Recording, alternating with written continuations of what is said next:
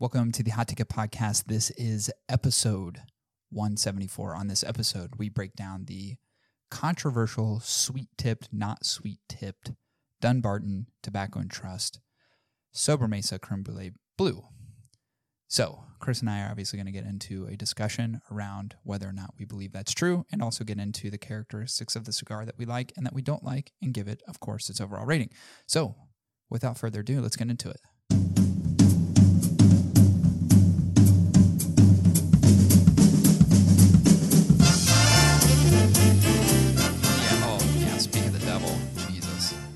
Those two. Yowzers.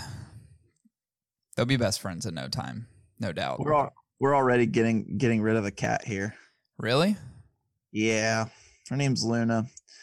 She um she's a black cat. She's a, a rescue, and uh, um Kelsey kept her just because she found her uh, roaming the sides of the street Yeah. in Burlington, Kentucky. Well, not only am I allergic, but we we're, we're starting to maybe think that even Sutton is. Yeah. And on top of that, Luna has been eating all of Sutton's rubber binkies and just chewed through the hose that is responsible for keeping suction so that Kelsey can do her electric breast pump. So now she can't even use that because the cat literally got inside of a bag and shredded the cords. That's insane. Yeah, you got to get rid of that cat. Yeah. Now the kids are upset, and I'm like, guys, it's either us or her. You know, Yeah. you want to keep her, you can live out in the wilderness with her. Staying in this house. yeah. Dude, I mean, you know my you know my thoughts about cats anyway, so Yeah, I know. Well, they're Satan's army. They're part of Satan's army. yeah. And they're also like beloved by Egyptian people. What have Egyptian people ever done? Oh, you built you built a structure that is like although cool to see is architecturally really dumb. Impractical. super impractical. Like it's like, Yeah. oh, the pyramids are ahead of their time. I was like, no, I'd argue that. I'd argue that they just, I don't know, they they look ridiculous. Let me just put it that Yeah. way. They look Yeah. ridiculous. You know what they look like? You know what a pyramid looks like?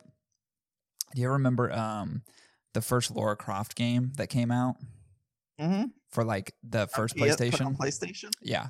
So look at Laura Croft's tits Oh yeah. in the game. They just look Oh. like pyramids. Pyramids are low poly tits. I Yeah. get you. Low poly tits. There's like so if you were a visitor, like if you were an alien and you were coming to this planet, you'd be like, I see a bunch of low poly tits in the area of this planet. Yeah, And and, no, like- and nobody wants to see that. Am I right? They're God's it's it's Mother Earth's nipples. That's what people are saying from space. Mother Earth's nipples. Yeah, they look, they look ridiculous. yeah, no, no, nobody likes a pyramid. Like the only reason we get all like crazy about it, I think honestly, it's just because they're in the desert. Which, by the way, I didn't realize this, but there's like a set of three pyramids, and I forget what the city's called. I'm actually, I started a Netflix documentary about them uncovering certain tombs. Imhotep. Is that what it is? I don't know. I think I got that from the movie The Mummy with Brendan Fraser. Yeah, no, I don't think that's it, but I like where you're going with it. Um, but so they're un- they've uncovered a series of like, and it like some, I forget who the guy was, like some wealthy guy, and he built a tomb, and it's ginormous, and they just keep uncovering mummies down in this tomb. Anyway, what it showed was, and I didn't realize this, where the tomb is and where the bodies are being uncovered is in the Mhm. desert. But literally right next to it is like this fucking tropical, beautiful oasis. It literally, the tropical, beautiful oasis, which is like palm trees and grass and green, is so beautiful. And it ends. And then, literally, as it ends, there's no transition. It's just desert. It's like tree line and then desert as far as the eye can see. It's crazy. It's, it's so weird. Yeah, they used to say back in the day, like well before our like intellectual minds actually could start cataloging history, um, that the Sahara was a very lush forest. It, it was full of greenery and plants. Yeah, that's crazy. yeah, Yeah, Yeah, like I, I, a- w- I wish I wish um I wish they depicted that more in terms of like Egypt because every time I think about it, I'm like, well, who the fuck wants to go to the desert? But literally, like right next to where they were at is where all the city is. And it's all like the city life and it's beautiful, you know, palm trees. It's really green. It's very tropical. And I was like, why don't you ever hear about that part of Egypt? I also hear about these stupid fucking pyramids that were built on the backs of slaves, by the way. You know, like, come on. That's true. You know, you You know what? any Here's monument built in the United States on the back of slaves is being demonized. Here we are in Egypt, we can where they literally, how many slaves did they have? I mean, thousands upon thousands upon thousands. But we keep those pyramids erect, don't we? I feel like we could probably build a modern day pyramid because we still have slavery in this country, or Corey. And you know what it's called? They're called union workers. I feel like you know they they you would think that they're not slaves, but union workers are slaves. Yeah, but isn't a modern pyramid technically like the Louvre in France? Mm. Yeah, we got to one up it, It's right? a, It's like it's that's just so a big, it's a glass pyramid. Well, you know, we could say that that's so passe, right? Like Sure, pyramids sure. 5,000 years ago. That's so old school. We're going to do something different and we're going to build a rhombus that floats in the sky held by um cables and magnets. I don't know. I'm just trying to be inventive here because I feel like we do have to one up the Egyptians, but uh, Literally, what you just said was isn't like, it the Apple? Isn't it the Apple corporate headquarters? Isn't it Is a rhombus? rhambus? is it a rhombus? We I can think look. so. Hmm. It might be a rhombus. Let's see. Apple's headquarters. I think it might be actually. Is it, wait, what is the what is um? Oh, never mind. I was gonna ask a really stupid question. I was gonna say, what's the Pentagon? I'm so glad you did not I ask. answered. I answered my own question in my head, and I was like, "Oh boy, that would have been that would have been terrible." shape is the Pentagon? Oh, that would have been so bad. No, Apple's headquarters is a giant circle. it's oh, okay. it's one giant fucking circle. oh, okay. Hang tight Well, real quick. Hang know. tight. Let's see. Let's see if we can view the circle. Oh, yeah. I want to see it. There you go. Do you see it? Is that not a rhombus? Is a rhombus a circle? I. th- It's like I think it's like a donut. I think Oh, a really? rhombus is a donut. Oh, I don't. I never knew what a rhombus was. I just assumed it had sides. Yeah, I think it's a rhom. I think it's. Let, let me look up rhombus. Uh, because I could be totally wrong. which would be hilarious if you were. Oh yeah, I'm way off. Oh yeah, rhombus. a rhombus is actually a shape that has parallel sides, is what it looks like. Um, Uh, yep, Yeah, we were way off. Sure it is. It's like a parallelogram. It's like a diamond. Am I weird in thinking like, okay, so this is Apple's corporate building? Am I weird in thinking that's like highly inefficient in terms of like building space? I mean, it looks like the courtyard in the middle is obviously used for something, but it just seems it doesn't seem as efficient and as effective in terms of building design. It's almost like we have so much money, we're going to build this thing, but it doesn't necessarily mean that it's like a, a good building. Yeah, I mean it is a. It, it, does seem mildly a waste of property, Yeah, that's what I'm thinking. They built so far out.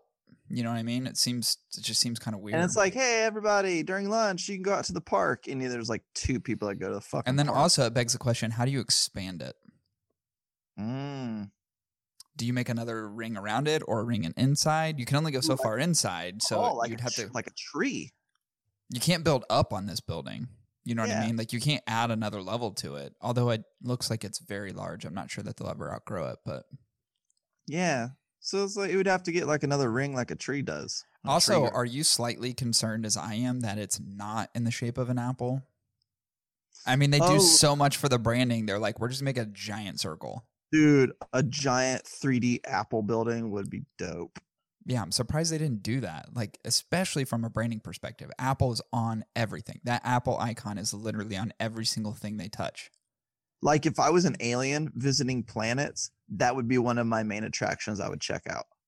It's like, dude, they have like a friggin' thousand foot high apple. Yeah. Well, what's an what's an apple? Well, an apple is an is is well, it's a it's an earth fruit, but they've got these things called apples, and they made a really fucking big one It's an out of metal.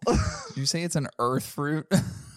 yeah, yeah. It's kind of strange. I really honestly I like it and then I don't like it. It looks just like a giant a giant wheel or a giant Yeah. tire.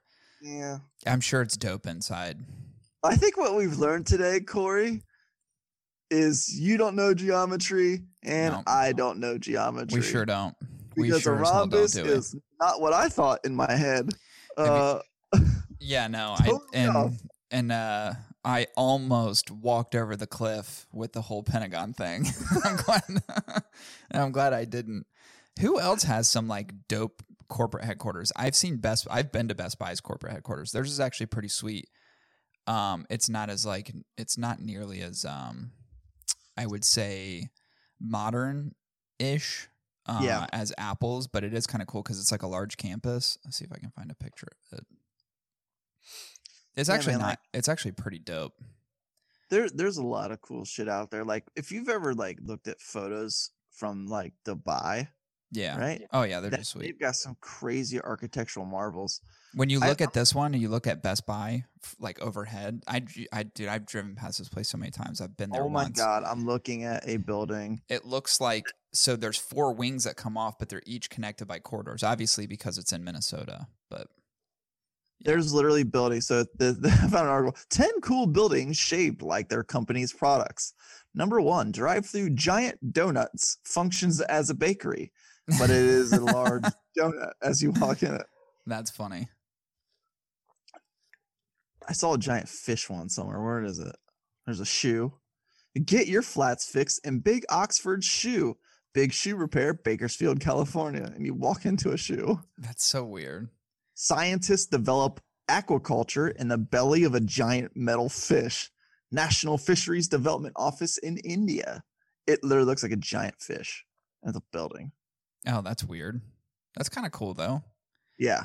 All this is one we would have to go to if we were ever out of the country, bro. Get a buzz inside of an oversized whiskey barrel at Tanue Bistro and Bar, Okinawa, Japan. That'd be dope. that would be sweet. That'd be really cool. So the Digital Trends has the top coolest corporate headquarters in the world ranked. Number 10 is let's see, we'll count down number 10. Number 10 is the Bank of China Tower, which looks just like a big finger. What it, it- looks like it's pointing. It looks like it's pointing to the heavens. it's it's the shape, it's it's a more geometric, a sharper geometrical pattern than the um than the foam fingers, but it's Yeah. essentially one giant foam finger. yeah. Tell me if I don't have that angle and everything right. Yeah, you got it right. Um, next, Hearst Tower, New York City. I didn't even know that was a thing, but that looks kind of cool. And it's like I built like- on an older building, so it looks like they actually have Oh, two cool. buildings of uh, different time periods built onto Yeah. each other, which is kind of cool. Nike World Headquarters. I've never even seen that. It looks like a giant campus. Yeah. That's the only thing sustaining Beaverton, Oregon. Let's be real. Um, then you have the Googleplex, which yeah, I've heard that's pretty dope. Inside of it, I'm sure is amazing. But yeah, another campus style, which is becoming more and more popular. But like people are building out than up. Like Nationwide, which is headquartered in Columbus, they used to have the tall building downtown that they've occupied for such a long time, and then they finally built a campus that's out in the Mhm. suburbs. So Yeah. everyone's going to that campus style, which is kind of weird. What is this? Glenn Okay. Chapman. Oh, that's kind of cool. Just a big, a big Oh. bubble. Side note, bro. Looks like a snot bubble. it does. I was looking into something and I I needed your opinion on it. Mm-hmm. I can buy a clear igloo to put in my backyard to serve as an outdoor smoking area. Can you? Yeah, and they're like twelve hundred bucks. So you're just gonna put an igloo out back? Sure as fuck will. Why don't you just build an igloo? Or why don't you use what you have available to you in terms of geothermal and just dig down into the ground and just jump in the hole? Maybe I could make a mud one. Can you make mud glues? Yeah, of course. It's insulated. Yeah, I would argue it would work better than an igloo that's made out of ice. that's true. That's true. But yeah, you can buy these like your igloos like um they're like they're making these like pop-up tents now like in some downtown cities for outdoor seating yeah, because of all covid and everything so people are snagging up these fucking clear igloos yeah, igloo pop-up out of- tent. yeah So that's what you were thinking about doing. yep Why don't you just get one of those uh, thermal ice shelters? Like Cabela's sells those for ice fishing. You could just put that in the backyard. Oh that's not a bad idea Yeah, they have the the one man and two man little ice shelters. Dude, if they let me in my house, I would do that because you can just put a space heater in it and they're super insulated. oh yeah in kentucky they wouldn't say shit No, they would that's par for the course. They'd be like, "Oh my god, you got them one there from Cabela's. That's a real nice one." yeah You're like for- you'd be you'd be fucking classy as shit. It's like son i don't think you understand the river's about 200 yards that way why are you fishing here in the mud mud skippers bob oh okay Dude, seriously, you could get one of those. I mean, they they are thermal. Like they are meant to keep cold out and keep heat in. And the only thing you need is like a small, small, small heater, like a small heater. Like honestly, dude, I'd put one out. I would for sure put one out back. Dude, wouldn't it be sweet, man? I'd love that. Oh, let's see if I can find one. Yeah, thermal ice fishing tent. I would If just like one like a. I want like a one person one. I don't Yeah. want anything crazy. I don't want to fucking be harboring like a whole slew of people. I just want one that I can sit inside of, and maybe one other person. I wonder if we could wear them like a set of trousers to where if we want to get up and move it, we could. like, Why not just get know, like- waiters?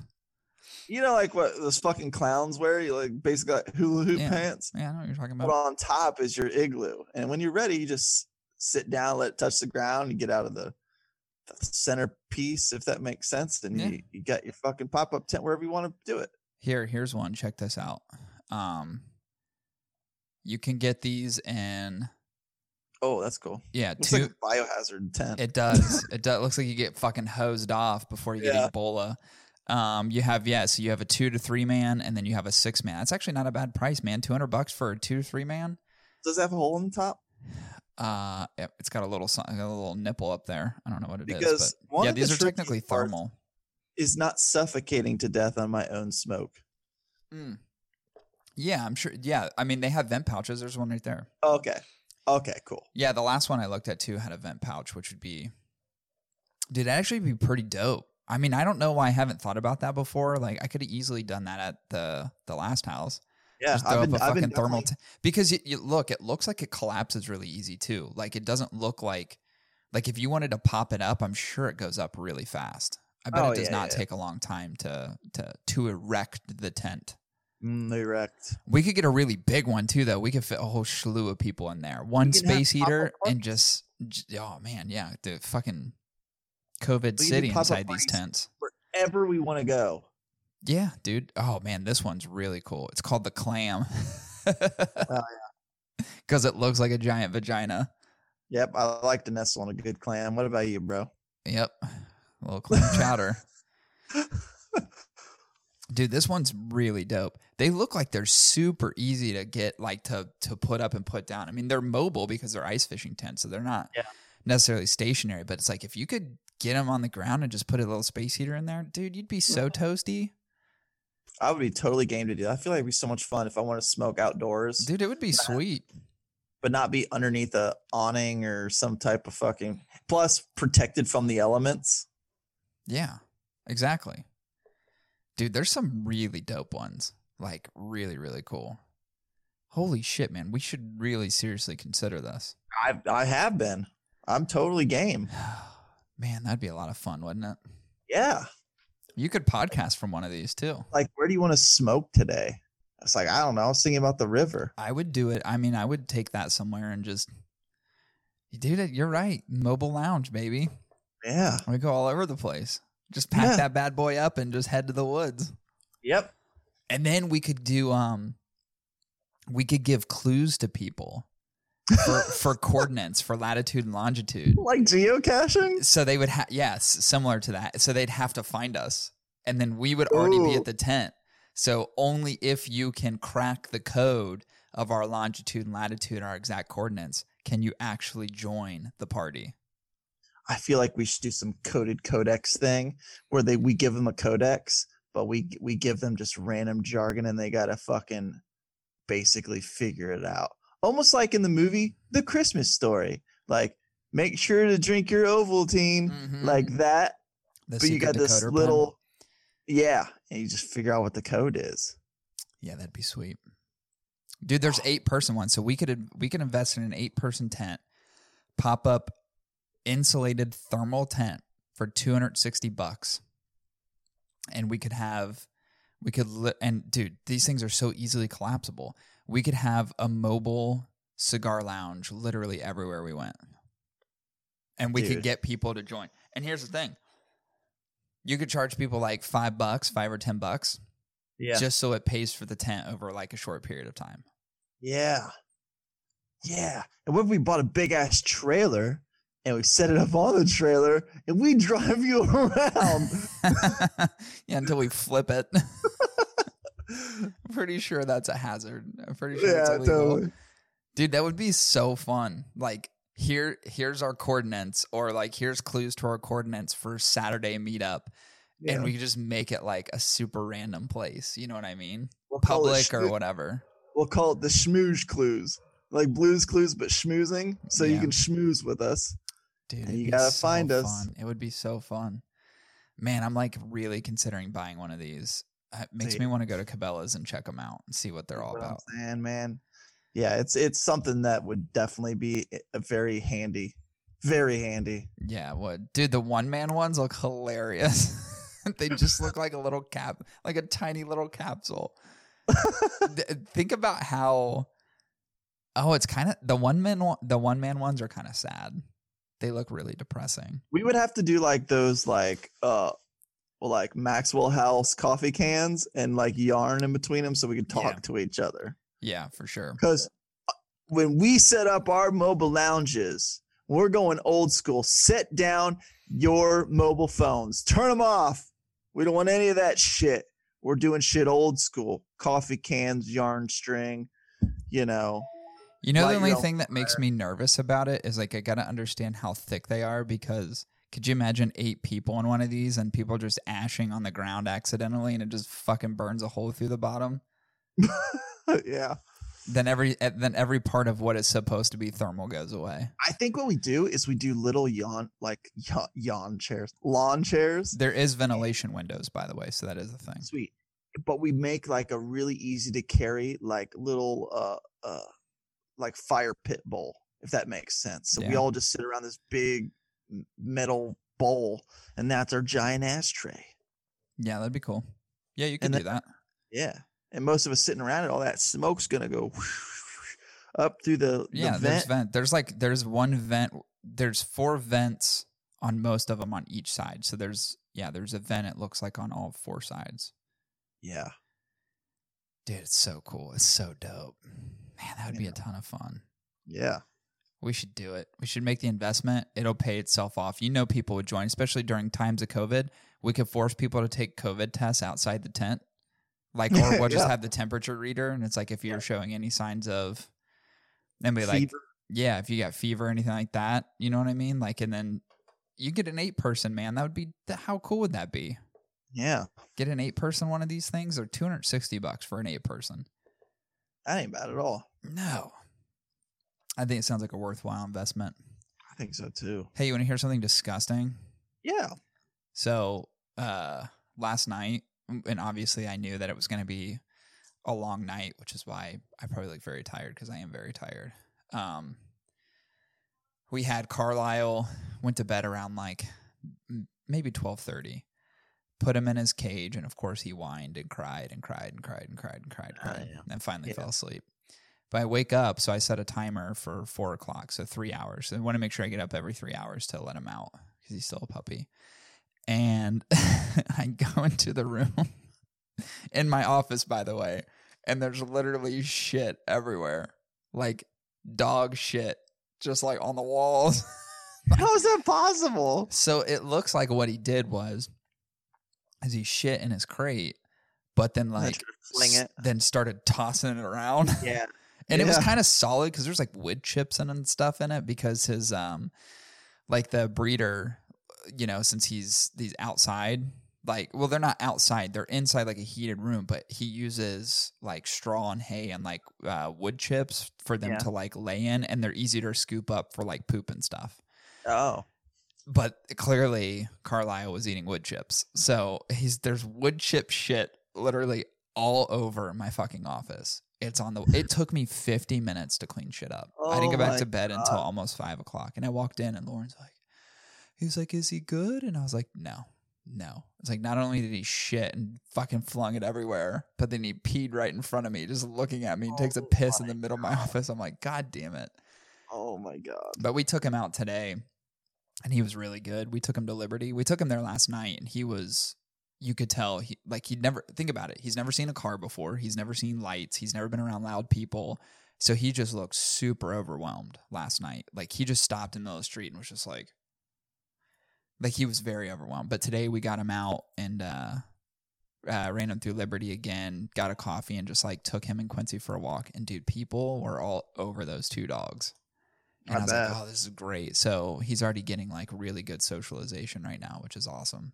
I think Yeah, mom's yeah. come mom's coming over in the morning, I think, to Oh, that's cool. to take a look at him. Yeah. Yeah, very excited, dude. He's such a cool dog. His paws, his paws are like they're already like his paw fit, fits the inside of my palm and he's 20 pounds. So his paw, his dude, he's so oafy. He tried like he tried to run earlier and just got out in front of himself too fast. So he just like his front paws went underneath him and just slid on his face. I'm also because he's just so clunky because his legs are so big. Like he hasn't grown into his giant feet yet. So, but I taught him to climb stairs, which is awesome. That didn't take long. He was terrified at first yeah. and then I just kept encouraging him, and he finally climbed. He's climbed up the back steps, and he's climbed up the steps here. Like he's that big already. He's just like walks straight up, walks straight down. He's a fucking monster. Hell yeah. He's gonna be so much fun, man. He's gonna be really fun when he's past his like teenage puppy time, which is gonna Yeah. be atrocious for him. So we've got to be real diligent in our training. But when he's probably about a year and a half old, he's gonna be awesome, and he's gonna Yeah. be so big. Like he's Yeah. he's gonna be way too big. Like this mm-hmm. steel cage behind me is like the biggest I could buy, and it's not gonna be big enough for him long term. So I'm not sure what the fuck we're gonna do, but yeah, he's a monster. Um. Anyway, hey, let's get into. We got a review to do, right? We do. What did we review, Chris? Oh, brother. I'm asking Uh, because I legitimately don't remember. Oh, how did I not remember this? It's the Sober Mesa creme brulee. Did you say sober Mesa? Yep, I think it's Sober Mesa. Um, it's where it's like an AA thing, but basically, um, it's the Sober Mesa. Doesn't sober Mesa sound? Doesn't that sound like a treatment facility in like That's Southern California? That's what I'm saying. Yeah. Do you have an alcoholism problem? Join Sober Mesa. Yeah. We have a 14 week program to help you get back on your feet. Hi, I'm I'm Chris, and every night I drink ten gin and tonics. I don't know why, but life is so difficult that I drink myself and, and cry myself to sleep, but desperately try to just numb my poor existence. Right. You should join Sober Mesa. You're supposed to say, "Oh." like, you sound like you need some fucking help. yeah. Um, yeah. we did. We uh, we broke down the Dunbarton Tobacco and Trust Sobremesa Brulee Blue, um, and there's of course, and I just want to call it out now because we're going to talk about it when we get into the flavor profile of it. And I think it's let me let me just say by I'll say it this way. it's a genius marketing element that has been introduced into this lineup um, by Steve Saka. I and and the reason I say it's genius is because it's so overly ridiculous. Um, but there is obviously been a lot of skepticism and the fact that the tip of this cigar, meaning right around the cap, has been artificially sweetened. He's come out and say it absolutely has not. But you also have to wonder, creating such controversy around whether it is or isn't, has certainly helped sell his product. So there's the marketing piece of it to me where it's like, well, it's his cigar. He can say whatever the fuck he wants. And people are going to Yeah. continue buying it, wondering, is it or is it not? And that kind of marketing ploy certainly has helped accelerate sales in this particular lineup, both the Sobremesa Brulee and the Brulee Blue. So I want to say that and I want to put it out there before we actually get into the flavor breakdown of the cigar. But But, but yeah, I mean that's so spot on because you know I me- I heard him mention this. I heard Saka mention this that this cigar actually was based on one of his favorite creme brulee recipes that he found on Food Network. He's a big Food Network addict. oh, he's just a big guy, period. he's a big But- food addict. But hey, would you be okay if I invited someone to actually uh, kind of go through it with the audience to help make the best creme brulee? sure. That'd be okay. Yeah. Sure. Come here, Randy. Come here. Hi, y'all. Today we're gonna learn how to make the best creme brulee in the world. First, we're gonna preheat our ovens to 325 degrees Fahrenheit. I want you to place the cream vanilla bean and its pulp into a medium saucepan set over medium high heat and bring to a boil. Remove from the heat cover and allow to sit for 15 minutes. Remember to remove the bean and reserve for another use. Step three. In a medium bowl, whisk together one half cup of sugar and egg yolk until well blended and it just starts to lighten in color. Add the cream a little at a time, stirring continually. Next, you're going to pour liquid into six, maybe seven to eight ounces of ramekins. Place the ramekins in a large cake pan or roasting pan. Pour enough hot water in the pan halfway up the sides of the ramekins Make sure to bake just until the creme brulee begins to set, but still trembling in the center, approximately 40 to 45 minutes.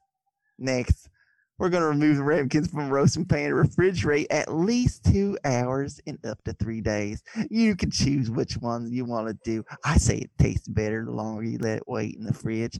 And then we're going to remove the creme brulee from the refrigerator for at least 30 minutes prior to browning the sugar on top. Then we're going to divide the remaining half cup of vanilla sugar equally among the six dishes and spread evenly on top. Using a torch, melt the sugar and form a crispy top. I like a real good crispy top. I don't know about you, Cor, but I love a good crispy top. And then we're going to allow the creme brulee to sit for at least five minutes before serving. Enjoy this favorite, most favoriteest creme brulee recipe from Food Network. that was great. That was great. Thanks, Randy. Yeah, Randy's awesome. Um, yeah, I don't think you're far off in terms of. Um, now I don't know this for sure, but I'm just going to speculate that Steve Saka has more than one creme brulee recipe that he's probably made over for a period of time. Yeah, I mean, I'm sure during the blending process, he tried to set. He tried probably tried several creme brulees to see which one was best for this cigar. You know, He's like, "Fuck this cigar, just give me more brulees." more brulee. Um, all right. So, getting in the components of the cigar, it's an Ecuadorian Connecticut shade wrapper, Mexican San Andreas binder, and Nicaraguan components in terms of the fillers. It comes in only one Vitola, the Sobremesa Brulee Blue, obviously, and that's a Corona Gorda six and a quarter by 46, and it comes in at roughly a $15 price point. So, certainly elevated beyond the original Sobremesa, which I love, love that cigar to death, and the Sober Mesa Brulee. So it definitely is a bit heightened in terms of price, right at that fifteen dollar price range, which is I would say super premium in terms of what uh, what you'd be paying. So, Yeah. With that, let's get into the breakdown of the cigar. Chris, first and foremost, let's get into the construction. What did you think about the construction of your cigar? yeah, I, you know, it's a good looking Connecticut like shade, right? It's a very pretty. It is a Connecticut, right? Mm-hmm. Yeah, it's a pretty Connecticut. I want to say it's a little bit richer in color than most Connecticut's I've seen. Meaning it just has a little, I don't know, maybe has a little more saturation, maybe it's a little darker. I don't know, but it just looked a little bit atypical. But it was a really pretty looking Connecticut. Had thin wrapper. I mean, you could tell it's a thin wrapper. It had mild veinage, great cap structure. Um, gotta say, although the construction was amazing overall, um, and I think what I liked the most, I don't know why, but I love the label Yeah, There's yeah, yeah, something- yeah. something special about it. You know, there's something special about it. It is But pretty cool. Yeah, but I thought it was, you know, uh, a firm but soft. You know, a good medium squishiness on the on the on the cigar. It didn't seem overly packed per Yeah. se, but um, I thought it was a really well constructed cigar, just from visual appearance and a little bit of feel feel. Yeah. I'd agree with you. I thought the construction was pretty awesome on the cigar. By the way, love the the pigtail cap on it. Um, Mhm. I like pigtail caps, and there's there's actually there's a legitimate reason. Not only do I think they're cute, um, which maybe that's not a, a character attribute you want to call a cigar is cute, but they're just kind of cool looking, right? And I love a pigtail cap because if you flick that cap off, then you expose just a little bit of that filler um, and the binder inside, and you don't really have to do much as far as cutting. So it's really nice just having a pigtail cap that you can flip off, and boom, you can start smoking. So I actually much appreciate it. and I thought it looked pretty dope. Um, Yeah. It is kind of a nice light tan color, and I say tan meaning that it. I agree with you in terms of like it seemed to be a little bit more um, full in color than like some other traditional Connecticut shades that we've seen.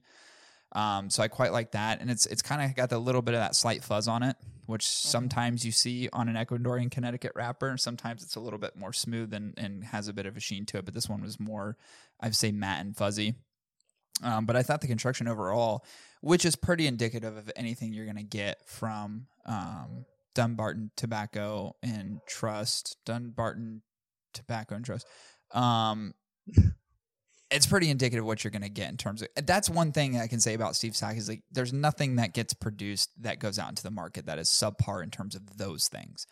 You know, the subjectiveness of flavor, that's one thing, but in terms of like construction quality, it's some of the best I've ever seen. So I really appreciate somebody who pays a ton of attention to the things that are they may not always be at the forefront of your thoughts when smoking a cigar, but you certainly appreciate uh, when when you smoke a cigar that that someone doesn't pay as close attention to or doesn't put as much effort into. So I Yeah. appreciate it. Thought it was fucking beautiful. Yeah, agreed. What'd you think about the burn? All right. Honestly, for Connecticut, like uh I I always find myself having troubles with Connecticut's occasionally. I feel like they burn a little bit weird. They just they run easy. I don't know. They're less oily, right? So they they tend to just burn quicker, harsher, more unevenly. This one burnt really evenly for me. Um funny enough. And, and the thing is is I was smoking it while out in the elements, which is kind of like a tried and true test to any cigar. You know, like when you're not in the perfect environment, because most of us aren't. Um, wives want to kick us out of the house, like, don't you dare fucking smoke that goddamn cigar here. I'm sick of smelling hearing smelling my car smell like your goddamn cigars. You go outside. That's you know, true. like so sometimes you gotta go outside. So um that said, like it would it burned really evenly, even out in the elements. Um, and I weirdly felt that the wrapper was deceivingly thicker than most Connecticut's. Like it was like I'm so used to really thin wrappers when it comes Yeah. to Connecticut's, and it looked thicker on the burn. And I actually reserved a little bit towards the cap when I was done with it, and I was just like wanted to see. It, I think it was actually a little thicker, mean, like it- it, was thicker tobacco. It certainly could have been. I mean, I know a lot of times we talk about like Connecticut shade wrappers being there's a lot of fragility to them because they are so thin. So Yeah. oftentimes you get a little bit of nickage and you get some damage on those wrappers because of that. Um, I didn't really notice that, or I, I didn't say I didn't notice it. I just didn't pay attention to it. Yeah. So it's not that something I could speak to, but I um, wouldn't be surprised. I mean, from a construction perspective, both of us had already agreed that it was constructed amazingly. So there there wasn't any of I, there was nothing in mine that indicated any sort of fragile points within the cigar. So it's very possible that it maybe have may have been either constructed damn near perfectly or might have had a little bit of a thicker wrapper. yeah, I wouldn't dispute it. That's for sure. Yeah. And I and the, for this cigar, like I felt like it's a good two three puffer. It didn't take a whole lot of effort to get good smoke production going. Had nice, uh, just the right amount of resistance I felt in the cigar, which made it just an easy kind of puff. You weren't you don't really have to think about it when you're drawing from it. Right. And um, it produced kind of a really nice medium gray ash that, uh, even with it not being as packed as most cigars we smoke, where they're just like, let's cram as much fucking tobacco in as we can. It actually didn't lend itself to be overly flaky on the ash. Like it still had held together quite well, Yeah. even with it not being overly bunched in the cigar. So Yeah. I felt like it, it it really hit like a good middle ground. Yeah. I would, I would on- I would actually agree with that. It's Yeah. kind of the same way, not flaky at all in terms of the ash. Yeah. I mean it. Yeah, it and also I think one of the best things about the cigar is it held such a good burn line for me. Like that's what I really liked about it. I'd say in terms of like the draw, I, I think I probably parallel with you a lot. Um, it's nothing like like typically you, like get a good draw and good smoke production. It like stands out in your head. It's like to this one, it was just like it's exactly what it needed to be, but not not anything that was like overstated or understated. It was just exactly where it needed to be, par for the course essentially. Yep. Um, but I thought the burn itself and the consistency of the burn, you know, going along with the exhale of ash is like it was top notch, man. Like the, the consistency of this burn was one of the best I've had in a long time. And if you think about it, we're talking about a six and a quarter. A lot of things go wrong in a six and a quarter, right? Like you, there's certain outages that you may get, certain runs within the cigar. This thing burnt evenly, consistently the whole time. I never had to touch it up, never had to relight it, not one time. Just burnt perfectly all the way through. I mean, literally down to just a little nubby nub, nice little finger burner.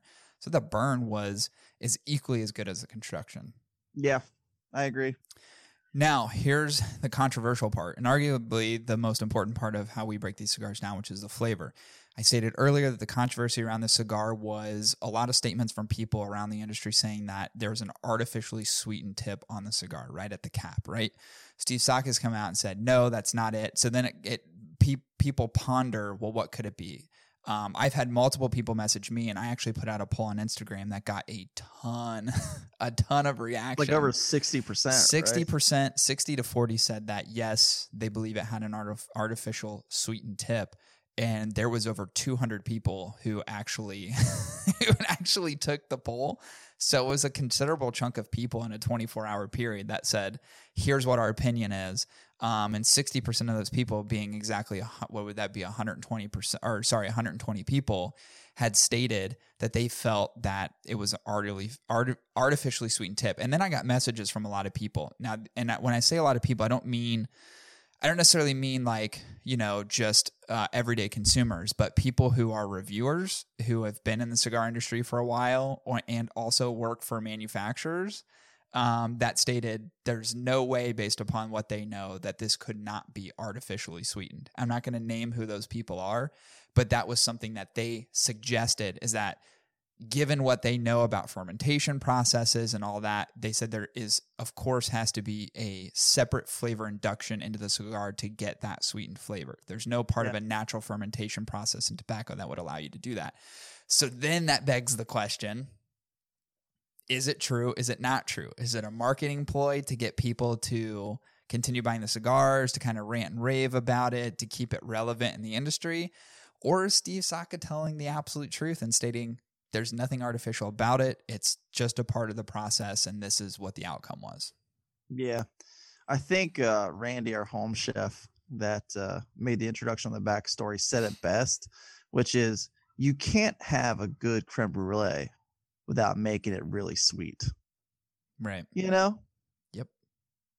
And I struggle with the idea that there is a tobacco out there that I have yet to smoke that produces such a natural sugarcane esque flavor. By the way, only on the tip of the cigar. Now, Only on the tip. That's I it- think that's the struggle for a lot of people is that that same flavor does not exist if you roll your tongue down the remainder of the cigar like you're about to blow it. Mhm. You get no artificial sweetened flavors. It's only on one part of the cigar at the head of the cigar. Yep. So what could it be? So I'm I'm Curtis, I'm going to ask you right now. What is your opinion? Do you think it is an artificially sweetened tip? Mm. I have to imagine yes. I really do because it does fade over time too. Like when you're Yeah. when like so for example, like when you're smoking from a cigar, right? We get a lot of flavor that is imparted from the natural flavors that come with the wrapper and the fillers, right? Right. Hands right. down. Like there's flavor that the wrapper gives us, which Connecticut's honestly don't give me a whole lot of flavor. Let's be real. Yeah, I agree. And Not the- good but- flavor, at least. Yeah. And then you'll get flavors from the fillers, right? Um that never really changes if that makes sense like you you still have those flavors when you smoke through the entirety of a cigar right so if it was natural tobacco while flavors might change up a little bit you're still always going to have those nuances present throughout Sure. the the entire cigar right so if that tobacco was naturally sweet let's just assume that right? The Right. tobacco was naturally sweet. Is made in a lab. I don't know. Maybe china did something. I don't know. But if we smoked that from the get-go and that tobacco was naturally sweet we still would have gotten that sweetness Right. pretty much to the the remainder of the cigar. But i've had enough infused cigars to tell you this. The beginning several draws like 10 draws are always the sweetest. And what happens in a lot of these infused cigars is that subsides over time because you've re- you've stripped the tobacco you've stripped the wrapper of all of that infused flavoring Right. because you're sucking on it like, Right. like a fucking popsicle You know Yeah. what it reminds me of? Here's what it reminds me of because there's the the it, it, it almost seems like if Steve Saka is saying if, if he's telling the truth and saying okay this is a part of the natural process and maybe he's stumbled onto something no one else has. This is what I think about in my head. I'm going to show you just a quick depiction and a picture real quick. yeah and I remember if you remember this from Pee Wee Herman, but the hot dog growing tree. yeah It's like trees don't grow hot dogs, but Pee Wee Herman managed to be a part of a hot dog growing tree. That's kind of what I think about this. Um, I would say ultra sweetened tobacco. It's like you must have created something pretty fucking unique, almost unfathomable, to get that sort of flavor profile in a cigar. And here's the thing, too. I don't think my taste buds deceive me. I I lit as I usually do. I just gently lick the tip of the cigar Yeah. and I go, okay, that's sweet. You know, that's that's what the right is. Yeah, like uh, the of of course, and it, and it does have the weird thing too is it does have an artificial flavor to you know what I mean? Like it's an additive. Like it's, It's not like a something It's like that a fructose. Like Yeah. something was. it doesn't feel like something that's naturally part of the cigar because I'm I'm able to lick just the end of it and get that only flavor on my tongue, right? I'm not Mhm. getting anything else. So it's there's no part of it to me that seems that it could ever be part of a natural part of tobacco. And that's me. I'm not being skeptical. I'm just saying that's the experience I got and I can't in my head fathom there's any uh, there's anything else that it could be. It just doesn't make sense. Could the so- glue be flavored? It could be. It could be. Why? Why couldn't it be? I mean, you're on the you- cap, You're you using it. You're it using it natural. It's it's a natural glue that you use for, you know, for cap placement. Anyways, you would You to band other parts. up. Of course. I mean, we we were thinking in our heads what the different process could be. There's people that threw out, well, maybe it's aged in a certain barrel and all that. And I said, yeah, I mean, we we could come up with certain uh, hypotheses as far as what it could be, but also at the same time, you have to dispel some of those as well. And like it being part of a barrel would also play into the idea that, like what we talked about earlier, is that you would get that flavor through the, all of the wrapper on the cigar, right? Not just a one small piece or component of it. Yeah. So to me, it seems as though there's something else, but I will say that there's again no part of it to me that tastes natural at all. Um, in, in terms of it being just a natural part of the process. So Yeah. who knows? que- I don't know until Steve Saka's. I mean, he's already said that it's it's not, but um, I think people. I think people want proof. I think people literally want to go. Okay, then show me. You know what I mean? Pro- prove me wrong. yeah, but don't do that Arroyo bullshit and said, "Hey, you remember those fucking cigars we did like oh no, you mean ago? Avo? Yeah, yeah, yeah, Bravo, yeah. yeah. oh, they're the same ones. Tricked you. They're the same ones. Like, what the fuck? It's like no, you didn't Uh, trick anyone. They're still terrible. Yeah. But the question remains: sweetened, unsweetened, natural or unnatural? Is it good? Does it taste good? Yeah. I will say this: definitely sweet. Something seems unnatural about it. Just Yeah. like the idea that demons walk this earth. That's unnatural to me, right? Yeah. It's unnatural. Yeah, of course. I think it's well. Actually, I was about to say something that's extremely would get me in trouble. Actually, here's the thing. Um, I definitely think it's sweetened. Yeah, Okay, Sure. but once you even get past that, which does make for an interesting, sweet initial draw, which is very inviting Right. for a new smoker.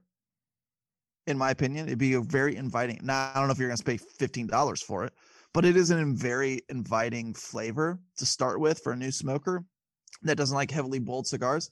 But once even that subsides, there are some very pronounced flavors that you do get out of this cigar, such as earthy and woodiness and a mild pepperness. Um, to me, it felt very Cubanesque. I don't know if you felt the same way about that, but it f- had this Cubanesque feel to it Yeah. and flavor to it that I was like, oh, okay.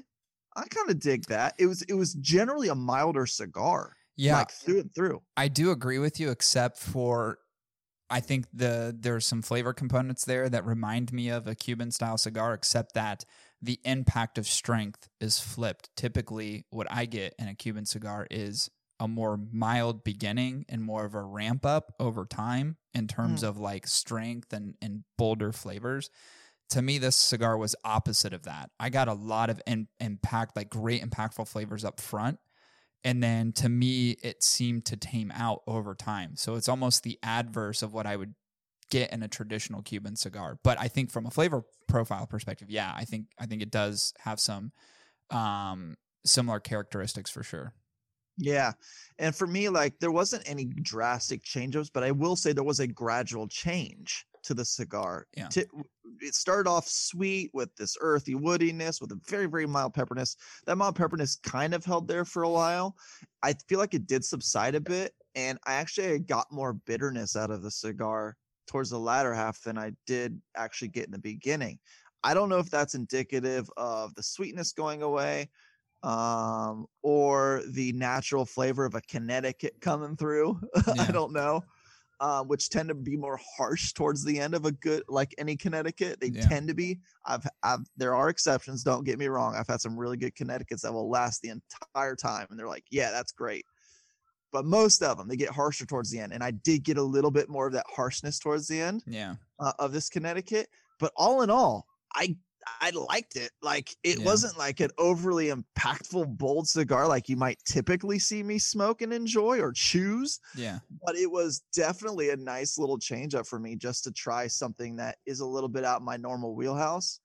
And then be questioning whether or not the fucking thing was artificially flavored. yeah yeah for sure um yeah i was i would say that um from a flavor perspective just even in the beginning uh just having a little bit of that introduction of like pepper and some of the bold flavors and maybe maybe i could say and would agree with like that sweetness does add a certain component to the cigar that makes it um I don't want to say more enjoyable, but definitely different than what you would traditionally get. So maybe it is just a combination of flavors that I would say made sense to Steve Saka through the blending process. I did not like it. I thought actually the flavors up front were pretty delicious. I did like how you know some of that sweetness on the tip goes away over a period of time and I like the more natural flavors. Um, I think it did add kind of an interesting element to it, but not at the very front. Almost as that begins to subside is when it starts. For me, it starts to get a little bit better in terms of balance. Um, but I agree that the the cigar does kind of tame out a bit, especially as you get into the halfway point. So at the fifty percent mark, to me, the flavors did change. It t- it comes more smooth and nutty to me, and kind of has a an earthiness with a combination of wood, which which I really like. I actually start to like that combination more and more over time.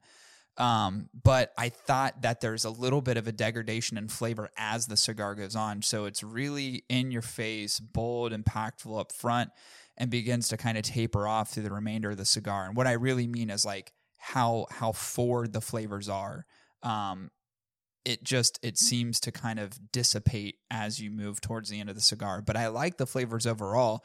And I will say this: um, I thought it was pretty contrasting, um, but not anything that's just like if I'm if I'm comparing it to like we talk about like okay a cigar can take you on a roller coaster ride like there's the ebbs and flows right there's Yeah. all these change ups and there's a swirl and there's the loop.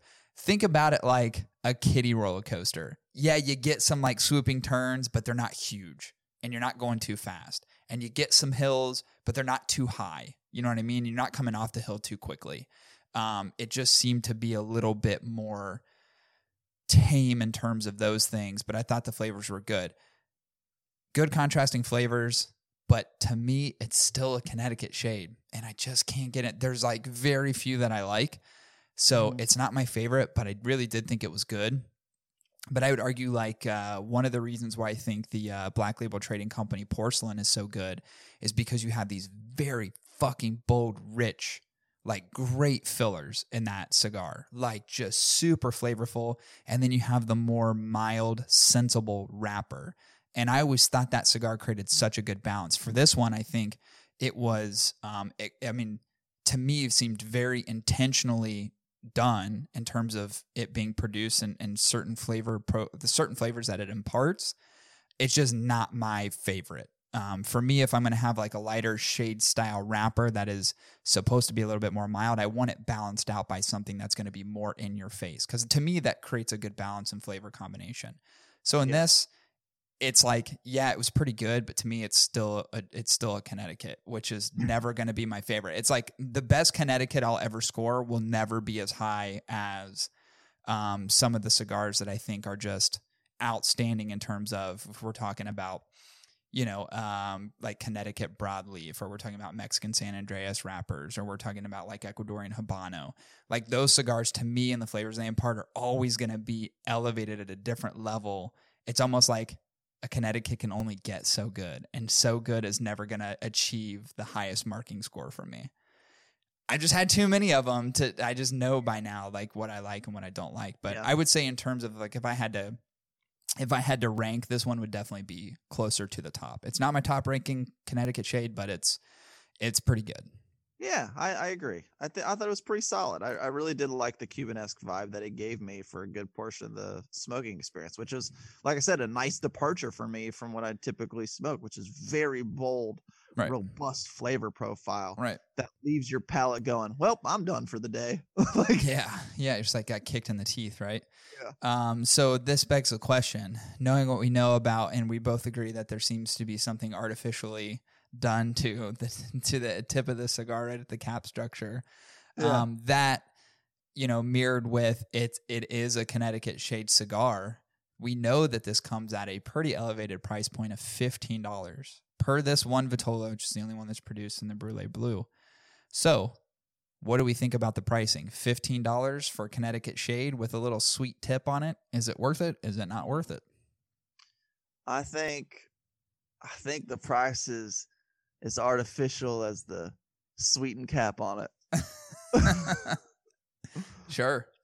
Um, I think it's a bit steep. I do. Um, it, it's it's definitely there's no doubt in my mind that Dunbarton makes some well worthy ten and up cigars.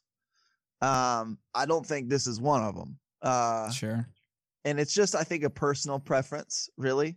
Even though I like the departure and change up it gave me compared to what I normally smoke, but I am in agreement with you. I struggle. I struggle with Connecticut's. I really do, and I desperate like, and I'm still always open to trying them. And, Yeah, me too. smoking them. I've been smoking too many of them in effort to try to find one Yeah. that really blows my mind.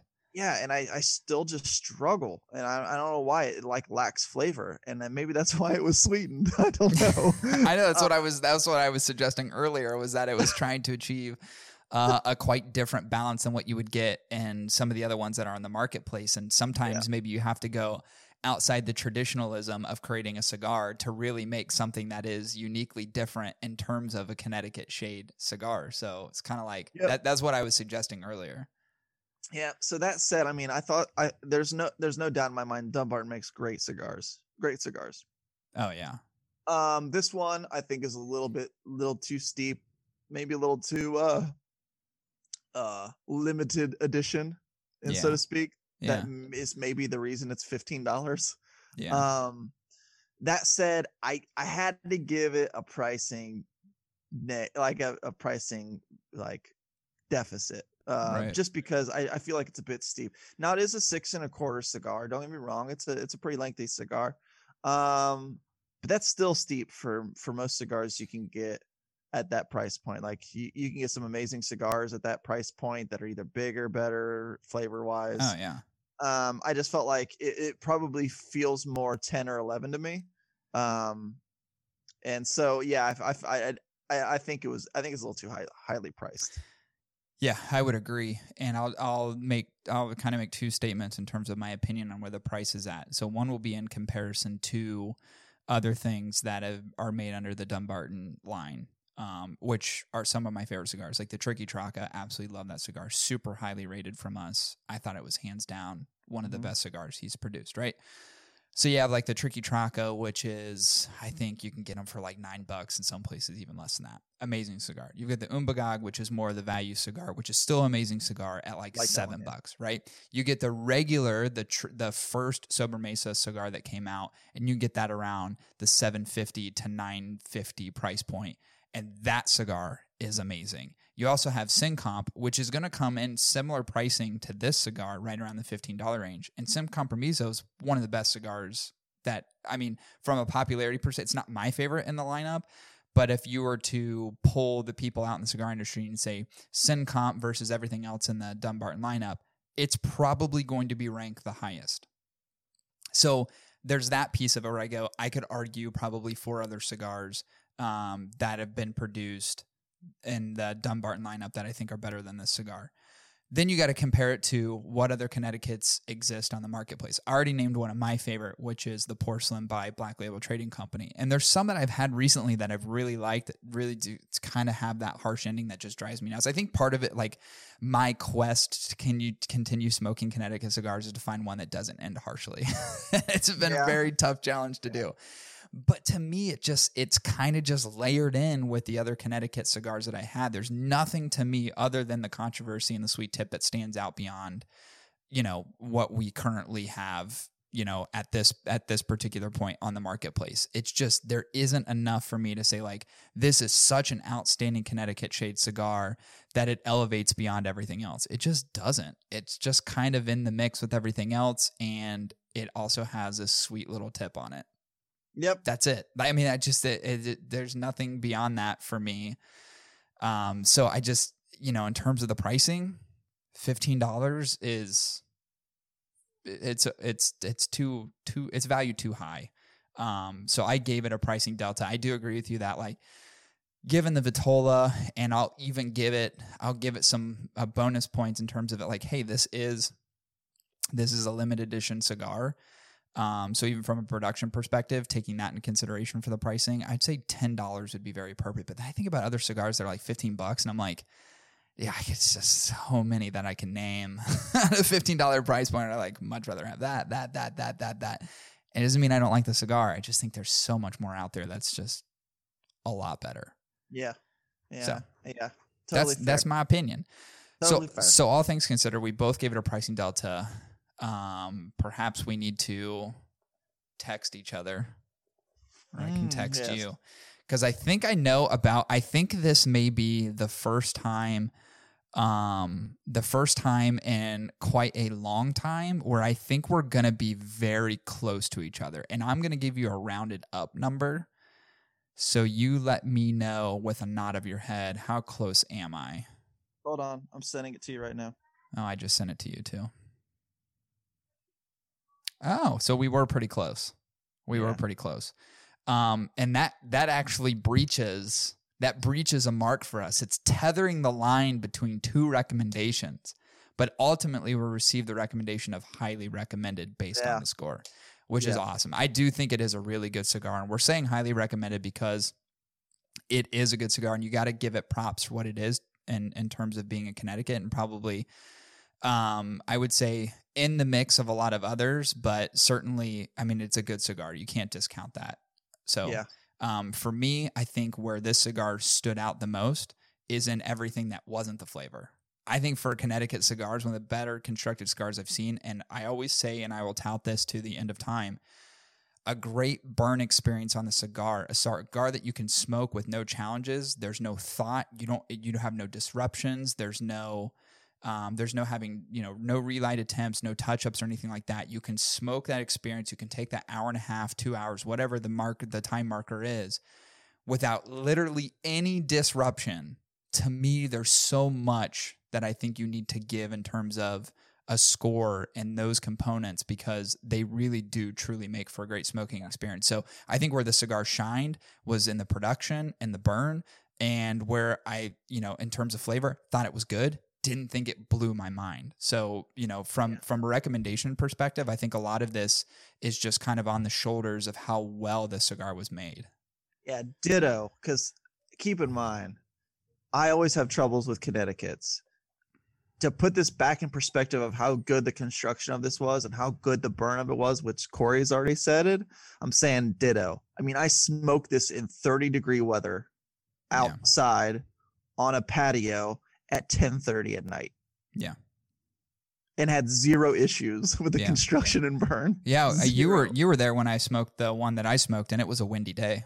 I mean, Yeah. there's wind zipping through, and Yeah. I never had one issue. I mean, even I was shocked. I was like, "Well, there's no way this is going to last," especially for being you know six and a quarter in length.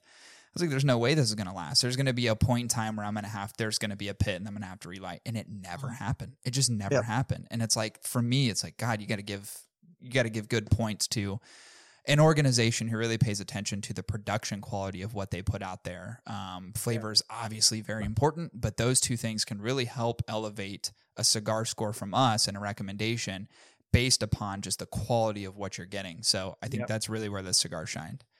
Yep, agreed. Um, all right. I'm exhausted. I'm desperate need of a fucking nap. I keep drinking coffee and I'm just there's not enough. There's not enough. Yeah, I feel you.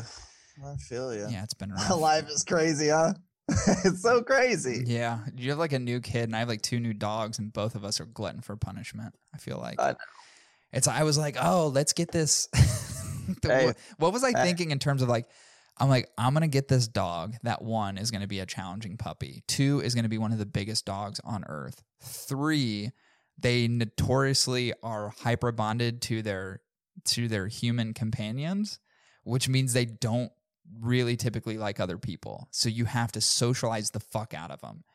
Yeah. And they're natural guard dogs and protect protectors. So it's like any you can come up with ton like you can come against a bunch of adversity walking a Cane Corso down the street if another dog approaches and now I'm not saying gets aggressive, but maybe lunges and maybe it's just like Cane Corsos will fucking they will shred other dogs. They will literally murder them.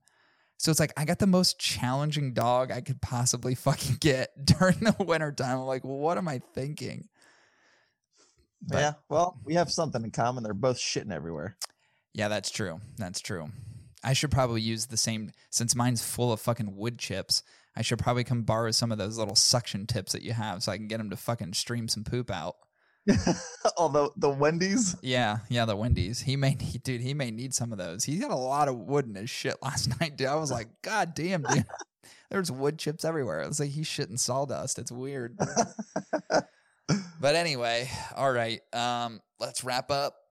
yeah, I thought this was uh this is a good one, and and we're gonna continue trying to make some headway. Uh, in some of the 2020 releases, I mean that that's pretty much the commitment to the end of the year. So anybody who's wanted to be a part of the podcast in terms of interview, if you're a manufacturer, you're listening to this, I'm sorry. We've had to cl- decline a few uh, going into the the year because right now we're just we're literally a matter of weeks away to the end of the year, and we've got to buzz through some 2020 um, cigars. Want to make sure we get through the majority of what's on the list, at least as far as like big releases, or I would say new releases. I don't mean like a different Vitola in a, a lineup. A lot of that is what 2020 has been. I'm talking new cigar releases. We're trying to get through those um, so we can kind of compile a list as we make our way into the new year and say, okay, what was the best of 2020? So that's what we're really going to be concentrating on from now to the end of the year, um, which will be both in written review form and will also be on the podcast. So yeah, for sure. and we do have something, and we've said it before, very exciting coming up.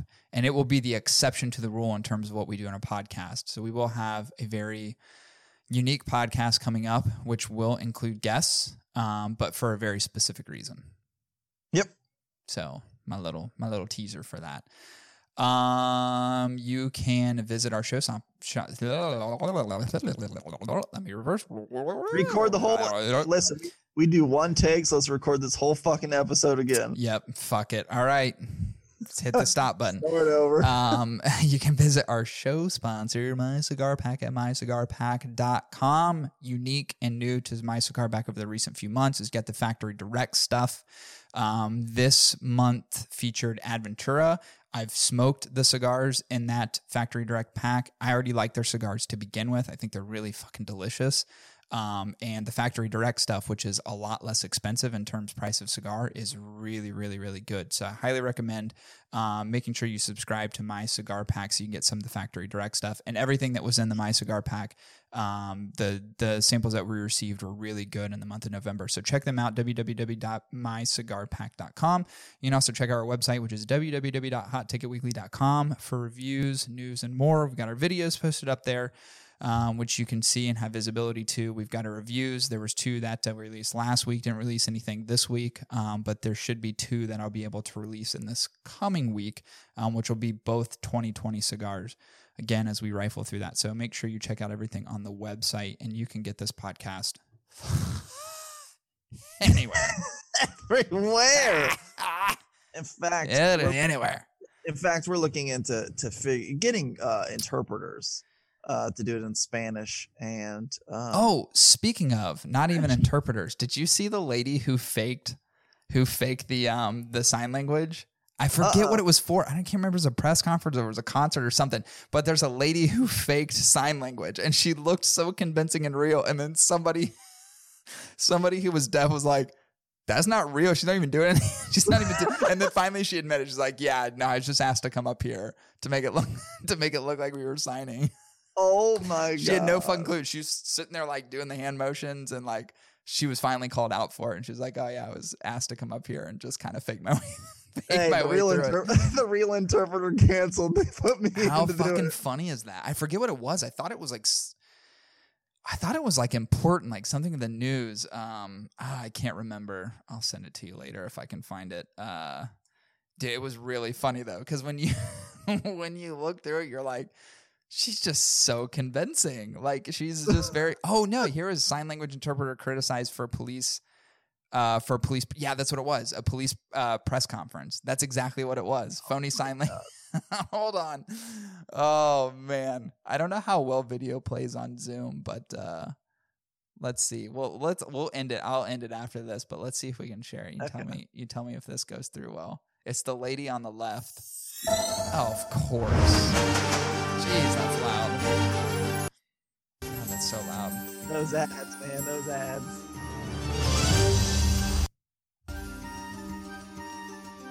Yeah, gotta listen to the ads. Here we go. Here we go. That's her. That's her on the left. Look at her. She's warming her digits making up. an arrest in the Seminole Heights murders. Our detectives are currently working on the charging Fuck. documents. None of that's We'll real. Be charging four counts. Of And Some of them were delivered gibberish. Signs, and I wasn't able to understand what she was saying.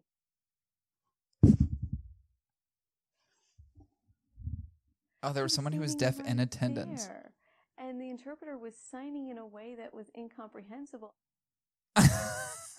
Incomprehensible. Dude, how funny is that? she doesn't skip a beat though. I like how she does this in the beginning. She's like, I I like don't, the, the hand. The, she's like, I, you know what? I really need to fucking warm up for this. She's just like, let's get these digits ready because we're going full force, baby. It's like Like, have you ever seen a sign language interpreter like warm up their hands before they do it? Yeah. yeah. What if she's just like this? And she was just like, two people talking. Isn't that great? Oh man, I was dying laughing when I first saw it. I knew it was something important. I was like, it's a press conference of something. It's fucking police department. They just she just faked it. the whole there's no idea what she was doing. They're Here's probably like, hey, there's a deaf lady in the office, and if we don't have something for her, like they thought that that was the best idea was just to fake it till you make it. Like the lady wasn't gonna know, like because she doesn't know sign language, she's fucking deaf. They're like, Yeah. it's way more egregious if we don't have someone on staff doing this. So Yeah. let's put someone on staff who can fake it the whole time. yeah, like like, what were you thinking? they fucking shot him in the head. like, it was armed robbery. he was armed and dangerous. we saw the we we saw the perpetrator fleeing the scene. We saw them fleeing the scene. Uh, dude, So Dude. funny. I so want to apply for one of those. Fucking do it. It's too great. It's too great. I fucking died laughing when I saw that. Oh, I thought that okay. So that was a great way to end the episode. I think Yeah. that's that's fucking hilarious. All right. Well, I got some editing to do. So, um, it looks like it's still sunnier there than it is here. It looks It's it- not. Oh, I think maybe it's just your camera trying to adjust. Yeah. Like, well, it looks like it's less dark. Like here, it's like the sun is like almost down. So, It's real cloudy. all right. Well, until next week. Yeah. Until next time. Um, this will conclude episode 174. Dude, it's Yeah. crazy. We're almost at 175. 200's coming up. Like, we got to be prepared for that. That's going to be in like the next four or five months. Yeah. We're going to have to prepare something big for it. You gotta do something bicentennial based. But yeah, I agree. Well, we should just probably figure out something. You know, you we should do. Not that it's going to matter, because five five months from now, it's going to be kind of warm again, maybe. But maybe we get our ice tent and we go somewhere super remote and record very remote, like out in the That'd be middle of nowhere. That'd, That'd, be be, dope. fucking dope. Yeah, that'd be a lot of fun. All right. Um, this will conclude episode 174. We'll be back at you next week with episode 175. See everyone. Thanks, everybody, for listening to this episode of the podcast. We greatly appreciate it. Let me tell you how you can get a hold of us. You can get a hold of myself at the Hot Ticket Pod on Instagram. You can get a hold of Chris at Hot Ticket Chris on Instagram as well. You can find this podcast. It is available all over the place. You can find it on Apple Music, Spotify, Google Podcasts, Stitcher, and more. And you can find the podcast available on video on YouTube. Look up the Hot Ticket Weekly on YouTube, and you can watch all the fun happen before your eyes. Thanks, everybody, for listening to this episode. And as always, please subscribe, rate, and review on iTunes if you could. And check out our show sponsor, My Cigar Pack, at www.mycigarpack.com. Again, thanks for listening. We'll be back at you next week.